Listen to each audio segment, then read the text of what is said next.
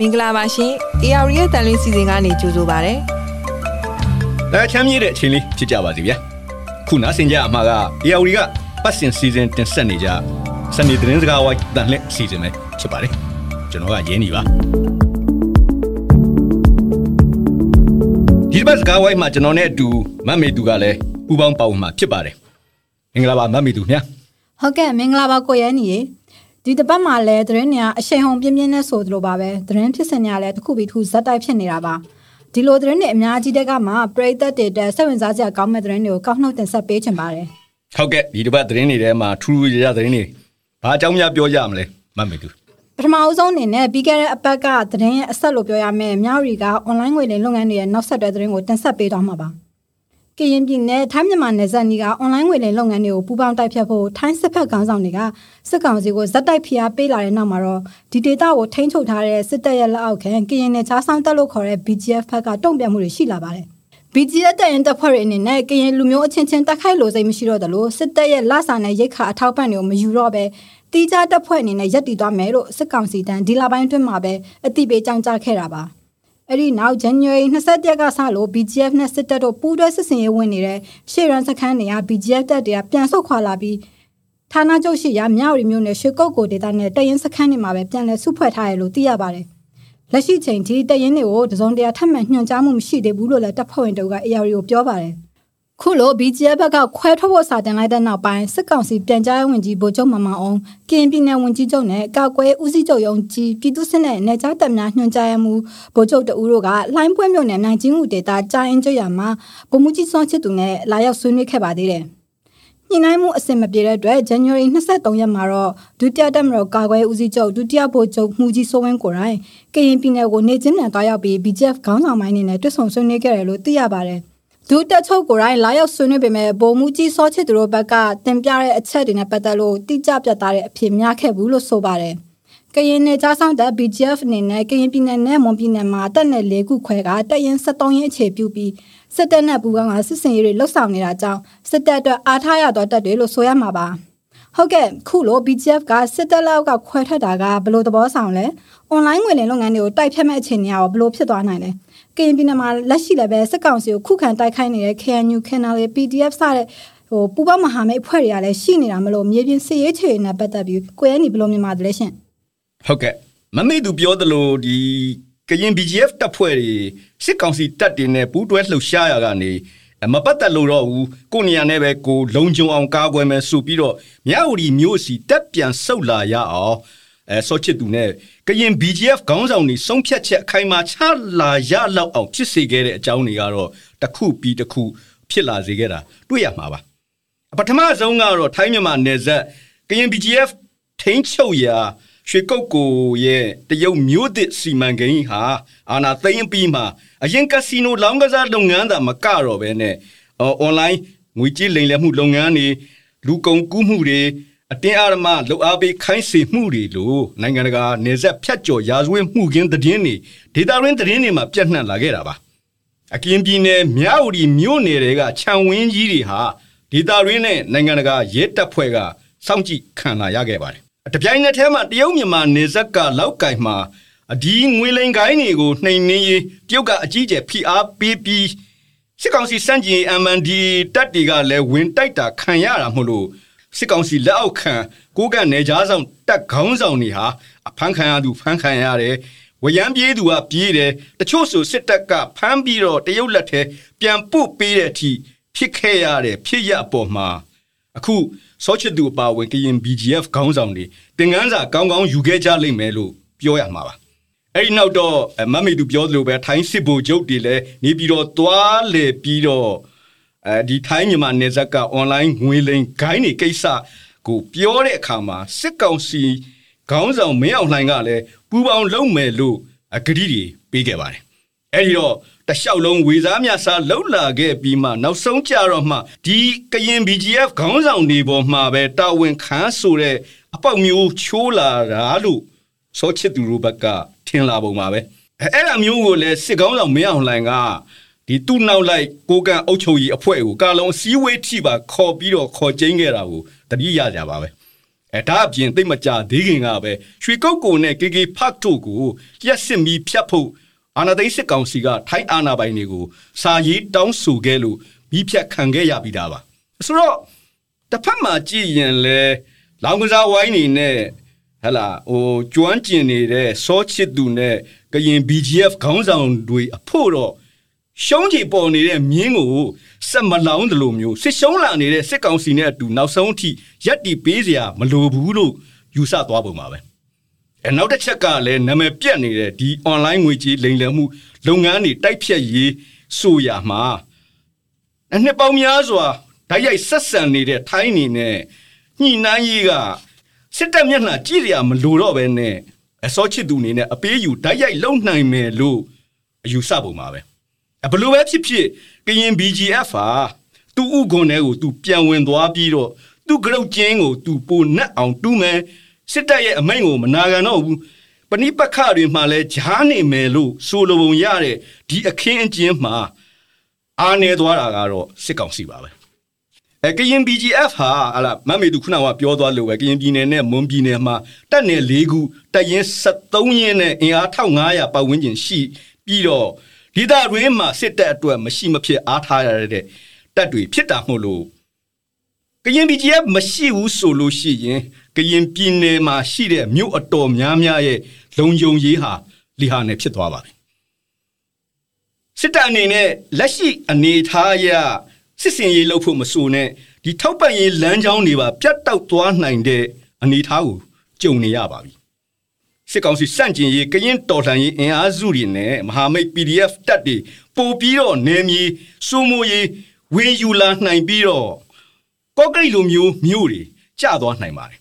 နိုင်ငံရေးရကြည့်မယ်ဆိုရင်လည်းဟာလားကိုကန် BGF ကြဆုံးမှုနဲ့အခုကရင် BGF ရဲ့ဂျားနေမှုဟာ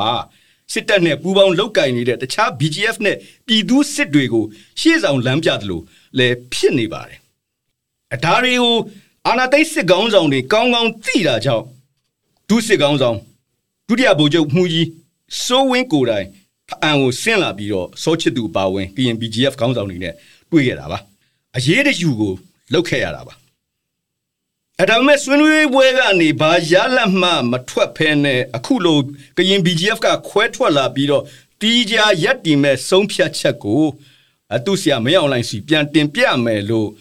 ဒူးချုပ်ဆိုဝင်ပြောသွားတယ်လို့အင်တာဗျူးတွေအရသိရတာကြောင့်အခုကရင် BGF အရေးဟာတနိုင်ငံလုံးအုံကြွတိုက်ခိုက်မှုတွေနဲ့ဗျာများနေတဲ့စစ်ကောင်းဆောင်မင်းအောင်လှိုင်အတွက်တော့ပိုကောင်းခဲစရာလို့သုံးသပ်ချင်ပါတယ်မမေသူရေဟုတ်ကဲ့နောက်ထပ်သတင်းတစ်ပုဒ်ကတော့ဒီရက်ပိုင်းလေးအတွင်းမှာပဲပြန်တက်လာတဲ့ဒေါ်လာဈေး73စီဈေးနှုန်းနဲ့ပတ်သက်တဲ့အကြောင်းပဲဖြစ်ပါတယ် စစ်တပ်ကအာဏာသိမ်းပြီးတဲ့နောက်ပိုင်းပြည်တွင်းမှာဒေါ်လာငွေကြေးဈေးကွက်ကတည်ငြိမ်မှုမရှိတော့ဘဲဈေးကွက်ပြတ်သွားခဲ့တာပါခုလိုဖြစ်ရတာကစစ်တပ်ရဲ့နိုင်ငံကကျွေးမိတွေပြည်သူတွေနဲ့လက်နက်ကင်တော်လှန်ရေးတပ်ဖွဲ့တွေကိုအကြမ်းဖက်နှိမ်နင်းဖို့ချေမွန်းဖို့အတွက်လက်နက်ခဲယမ်းလေရင်စီဝယ်ယူဖို့ပါဝင်ဒေါ်လာလိုအပ်ချက်ကြီးမားနေတာကြောင့်ပါဒေါ်လာအကျပ်တဲဆိုင်နေတဲ့စစ်ကောင်စီဟာသွင်းကုန်ပို့ကုန်နဲ့ပတ်သက်ပြီး policy တွေတစ်မျိုးပြီးတစ်မျိုးပြောင်းလဲချမှတ်ရင်အဲ့ဒီ policy အလွဲတွေကြောင့်ပဲဒေါ်လာဈေးကတရိပ်နဲ့တက်လာနေတာပါ ဒီနေ့ဈေးအရဒေါ်လာကို3500ကျော်ရှိနေတယ်လို့ဈေးကွက်ထဲကသိရပါတယ်ဒေါ်လာဈေးသက်တိုင်းစစ်ကောင်စီကဈေးဝက်ကိုဝင်ရောက်ထိန်းကြီးဖို့ကြိုးစားတယ်လို့ဒေါ်လာအယောင်းဝယ်လုပ်တဲ့လက်ကြီးသမားတွေကိုဖမ်းဆီးစစ်ဆေးမေးမြန်းတာထိန်းသိမ်းတာတွေကိုလုပ်လို့ရှိပါတယ်ဒီလိုအာလန်ဒီလိုအာနာနဲ့ထိန်းချုပ်ဖို့ကြိုးစားပေမဲ့ဈေးကွက်ရဲ့သဘောအရရောင်းလို့အားနဲ့ဝယ်လို့အောက်ပေါ်မှာပဲဈေးနှုန်းကတက်မှတ်သွားတာဖြစ်ပါတယ်ခုတပတ်ဒေါ်လာဈေးပြန်တက်လာရတာဘာကြောင့်လဲဆိုတာကို AR သတင်းဌာနမှာစီးပွားရေးသတင်းတွေအထူးပြုရေးသားနေတဲ့မပပကတင်ဆက်ပေးသွားမှာပါ ဟုတ်ကဲ့မမေသူရေစစ်တပ်အာဏာသိမ်းပြီးတဲ့နောက်မြန်မာနိုင်ငံမှာကုန်စည်နှုန်းတွေကအကြောင်းတစ်ခုမဟုတ်တစ်ခုနဲ့တစ်နေ့ထက်တစ်နေ့ဈေးတွေထိုးတက်လို့လာနေတာပါဒီအထဲမှာပဲကြည့်မယ်ဆိုရင်ဒေါ်လာဝယ်လိုအားများလာတာကြောင့်ဒေါ်လာကိုကျပ်3500ကျော်ထိမြင့်တက်လာပြီးတော့ရွှေဈေးကလည်းအကယ်ဒမီခောက်ရွှေတစ်ကျပ်သားကို38သိန်းကျော်ထိမြင့်တက်နေတာပဲဖြစ်ပါတယ်ဒီလိုဈေးတွေမြင့်တက်လာတာကဝယ်လိုအားကြောင့်လို့ဆိုပေမဲ့စစ်တပ်အာဏာစသိမ်းသိမ်းခြင်းနဲ့ဒီကြက်ငွေပေါ်ယုံကြည်မှုကျဆင်းတာတွေ ဈေးကွက်ကိုအာဏာနဲ့ထိန်းချုပ်ဖို့လုပ်တာတွေဈေးသက်မှတ်တာတွေဒေါ်လာဈေးမြင့်မှာဆိုလို့သွင်းကုန်လိုင်စင်ထုတ်ပေးတာတွေကိုထိန်းချုပ်တာတင်းကျပ်စွာစစ်ဆေးတာတွေကိုပြုလုပ်ပြီးတော့အများစုကိုလည်းလိုင်စင်ချမပေးခဲ့ပါဘူး။ဒါပေမဲ့ဈေးကွက်ရဲ့သဘောတရားအရထိန်းချုပ်ကန့်သတ်မှုတွေများလာတဲ့အခါအလုံမဖြစ်ဘဲလုပ်ငန်းတွေခက်ခဲလာတာကြောင့်ထိန်းချုပ်လို့မရတဲ့အဆုံးနိုင်ငံခြားငွေအကျပ်အတင်းနဲ့ရင်ဆိုင်နေရတဲ့စစ်ကောင်စီကတချို့အချက်တွေကိုဖြေလျှော့ပေးပြီးတော့ သွင်းကုန်လိုင်စင်တချို့ကိုလည်းဒီလပိုင်းအတွင်းမှာပြန်ထုတ်ပေးခဲ့တယ်လို့သိရပါတယ်။စစ်ကောင်စီကဘာတွေဖြေလျှော့ပေးခဲ့လဲဆိုရင်တော့ online ကနေငွေကြေးလဲလှယ်တဲ့ဈေးနှုန်းသတ်မှတ်ချက်ပယ်ဖြတ်တာပို့ကုန်ရငွေကိုသတ်မှတ်ဈေးနဲ့သိမ်းယူနေတာကနေ35ရာခိုင်နှုန်းကိုသာဗဟိုဘဏ်သတ်မှတ်ဈေးဖြစ်တဲ့2100ကျပ်ဈေးနဲ့ဖြတ်ပြီးတော့ကျန်65ရာခိုင်နှုန်းကိုပြင်ပဈေးနဲ့ရောင်းချခွင့်ပေးလိုက်တာနောက်တစ်ခုကတော့စံစကွဲပဲမျိုးစုံပြောင်းတင်ပို့မှုတွေကနေရတဲ့ပို့ကုန်ရငွေ80ရာခိုင်နှုန်းကို 73စီတင်သွင်းတဲ့ကုမ္ပဏီတွေကိုရောင်းချခိုင်းတာ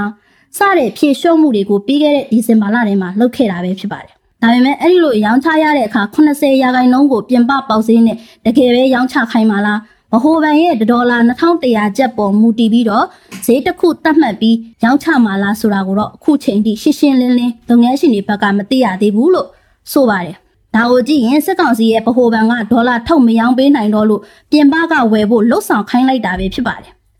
လောလောဆယ်ဒေါ်လာဈေးတွေတက်နေတာကတော့စစ်ကောင်စီကပြည်ပကတင်သွင်းရတဲ့ဆေးဝါးစားတောက်ကုန်လူသုံးကုန်ဓာတ်မြေဩဇာနဲ့73စီတင်သွင်းတဲ့သူတွေရဲ့လိုင်စင်ချို့ကိုပြန်ချပေးတာကြောင့်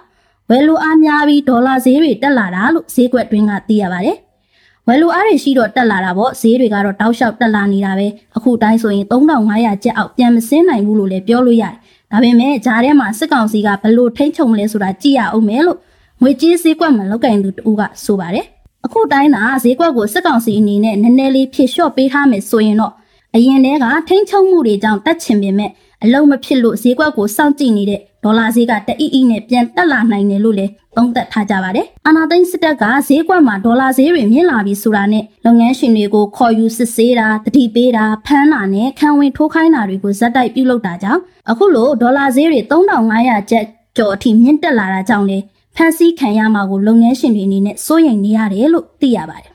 ။တရားမဝင်ငွေလွှဲလုပ်ငန်းတွေပပျောက်ဖို့ဆိုပြီးစစ်ကောင်စီရဲ့အထွေထွေအုပ်ချုပ်ရေးဦးစီးဌာနအထူးစုံစမ်းစစ်ဆေးရေးဌာနစသုံးလုံးနဲ့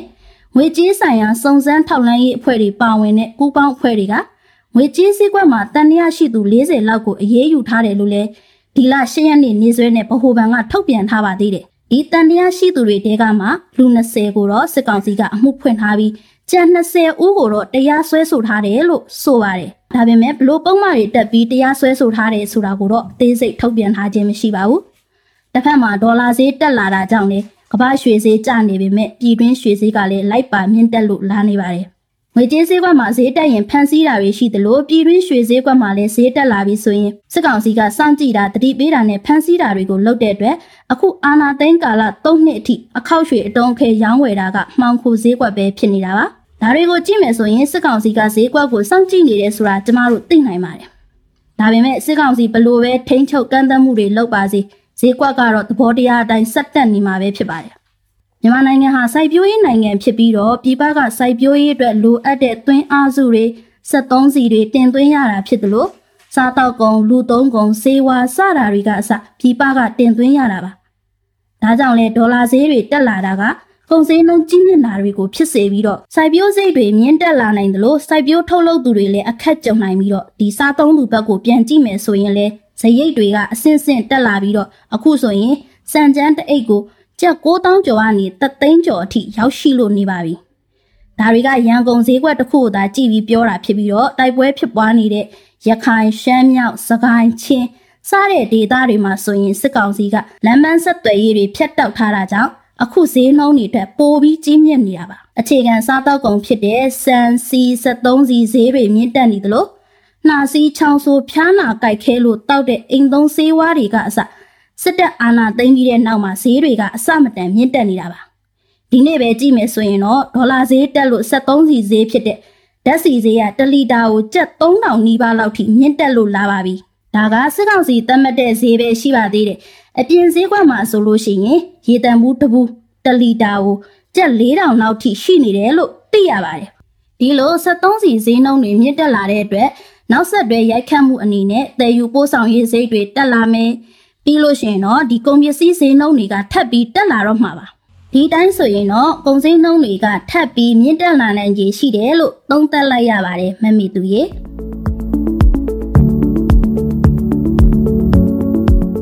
ခုဆက်လက်ပြီးဆွေးနွေးသုံးသပ်ခြင်းတဲ့အကြောင်းကအခုဇန်နဝါရီလကုန်လို့ရှိရင်အာနာသိန်းစစ်ကောင်စီရဲ့တရားဝင်သက်တမ်းနောက်6လပြည့်ပြန်ပြီမို့စစ်ကောင်းဆောင်မင်းအောင်လှိုင်ရဲ့ရှီရေးဘာဆက်ဖြစ်မလဲဆိုတာပါကျွန်တော်သိကြတဲ့အတိုင်းအာနာသိန်းပြီး3နှစ်အတွင်းစစ်ကောင်စီဟာနိုင်ငံကိုထိန်းချုပ်စီမံကွက်ကဲနိုင်စွမ်းမရှိဘဲနဲ့နိုင်ငံအနှံ့အပြားမှာလည်းလက်နက်ကင်ပုံကံအုံကြွမှုကိုလည်းနှိမ်နင်းနိုင်ခြင်းမရှိပါဘူး အထူးသဖြင့်မနစ်ကအောက်တိုဘာမှာစခဲ့တဲ့ရှမ်းပြည်မြောက်ပိုင်းစစ်ပွဲလက်တလောတိုက်နေတဲ့ရခိုင်စစ်မျက်နှာတွေမှာအဆက်တကွဲရှုံးနေမှုတွေနဲ့ရင်ဆိုင်နေရပါတယ်။တရင်လိုက်လက်နက်ချမှုတွေစခန်းစွန့်ခွာထွက်ပြေးမှုတွေကိုကြုံနေရတယ်လို့လက်နက်ချတဲ့တပ်မှုတွေကိုလည်းတသက်တကြွပေတံပေးခံနေရလို့စစ်တပ်ကစိတ်ဓာတ်ပြပြနေရပါပြီ။ဒီလိုအခြေအနေမှာစစ်တပ်ထောက်ခံသူအတိုင်းဝိုင်းတွေကနေအထူးသဖြင့်မဘာသာဖုံးကြီးတွေကနေပြီးတော့မင်းအောင်လှိုင်နှုတ်ထွက်ဖို့ တောင်းဆိုဖိအားပေးတာခံလာနေရပါတယ်။ဒါပေမဲ့စစ်ကောင်းဆောင်မင်းအောင်လှိုင်ကတော့ရွေးကောက်ပွဲလုပ်မယ်ဆိုတာကြီးပဲပြောနေတဲ့အခါမှာကြတော့အချင်းတွေကဘာဆက်ဖြစ်မှာလဲဒီအကြောင်းကိုဆွေးနွေးသုံးသပ်ပေးဖို့ ARD ရဲ့အိဒါချုပ်ကိုအောင်စောကိုကျွန်တော်ဖိတ်ခေါ်ထားပါတယ်မင်္ဂလာပါကိုအောင်စောကြီးမင်္ဂလာပါဘယ်ရည်ကိုအောင်စောအခုဇန်နဝါရီလကုန်ဆိုလို့ရှိရင်စစ်ကောင်စီတက်တန်း6လတစ်ကြိမ်တိုးနေတာပေါ့နော်အခုကတော့နောက်တစ်ကြိမ်ထပ်တိုးမဲ့ အဲအချိန်ရောက်လာပြန်ပြီပေါ့ဆိုတော့ဒါမဲ့ပြီးခဲ့တဲ့6လကိုကြည့်မယ်ဆိုလို့ရှိရင်ဟာလားအဲစစ်ကောင်စီရဲ့ထိန်းချုပ်နယ်မြေကကျုံသွားပြီးတော့ဟာလားရှမ်းမြောက်တို့ရခိုင်တို့မှာဆိုလို့ရှိရင်အဲစစ်ရှုံးနေတာ哦ဆိုတော့ဒီလိုမျိုးစစ်ရှုံးနေတဲ့အခြေအနေမှာနောက်ထပ်6လထပ်တိုးမဲ့အနေထားကိုကိုအောင်စောဘယ်လိုသုံးသပ်ချင်လဲဗျဟုတ်အဲ ကျွန်တော်သုံးသပ်တာတစ်မျိုးပေါ့နော်ဒါပေမဲ့ကျွန်တော်မြေပြင်မှာဖြစ်နေတဲ့အနေအထားကိုကြည့်မယ်ဆိုရင်တော့ကျွန်တော်တို့အနေအထား၃မျိုးသွားတွေ့ရတယ်အဲ၃မျိုးကိုမပြောခင်မှာကျွန်တော်အဓိကပြောချင်တာကတော့ကျွန်တော်တို့စီမှာကတော့ဟိုဒီလို6လသက်တမ်းတိုးကန်ဒီအချိန်တိုင်းမှာ rumors တွေကောလာလာတွေ verify လုပ်လို့မရတဲ့သတင်းတွေထွက်လေရှိပါတယ်အဲ့တော့အစိုးရတစ်ဖွဲ့မှလားဗိုလ်ချုပ်ကြီးမြောင်းလဲနှုတ်ထွက်မှလားဘာတွေဖြစ်မလဲ ဘာတွေဖြစ်လာနိုင်တယ်လဲဆိုတဲ့မိကုန်းတွေရှိပါတယ်တကယ်တကယ်ပြန်ကြည့်တဲ့အခါမှာတော့စစ်ကောင်စီအနေနဲ့6လသက်တမ်းကိုတိုးသွားတာပဲကျွန်တော်တို့တွေ့ရတာဖြစ်ပါတယ်ဆိုတော့အခုလဲဆိုရင်တိုးမှလားမတိုးဘူးလားဘာဖြစ်နိုင်တယ်လဲဆိုတဲ့မိကုန်းတွေကျွန်တော်တို့ရန်ကုန်မှာရိုက်ခတ်တယ်နေပြည်တော်မှာရိုက်ခတ်ကြတယ်ပြည်တွင်းပြည်ပမှာရိုက်ခတ်ကြတယ်ဒီမိကုန်းတွေရှိပါတယ်ဒါပေမဲ့ပြောမယ်ဆိုရင်တော့အတုတွေ fake တွေရောင်းတဲ့ဆိုင်နေဈေးတန်းတွေကိုကျွန်တော်တို့ကသွားပြီးတော့ဈေးဝယ်တဲ့သူကနေပြီး ဒီဆိုင်မှာအစစ်ရှိလားလို့ဆိုတဲ့မေကွန်သွားမေးသလိုဖြစ်နေတာပေါ့မှန်မှန်တော့သူကအတုပဲရောင်းတာဘူးဆိုတော့အဲ့တော့ကျွန်တော်ပြောချင်တာ scenario 3ခုရှိမှတင်တယ်နံပါတ်1ကတော့အရင်လိုပဲ6လသက်တောင်တိုးတာပဲဘာမှပြောင်းလဲမရှိဘူးနံပါတ်2ကတော့ cabinet reshuffle ပေါ့နော်ပြောင်းလဲလုပ်နိုင်တယ်ပေါ့မင်းရုပ်ရာတူကို तू ကစွန့်လို့မလား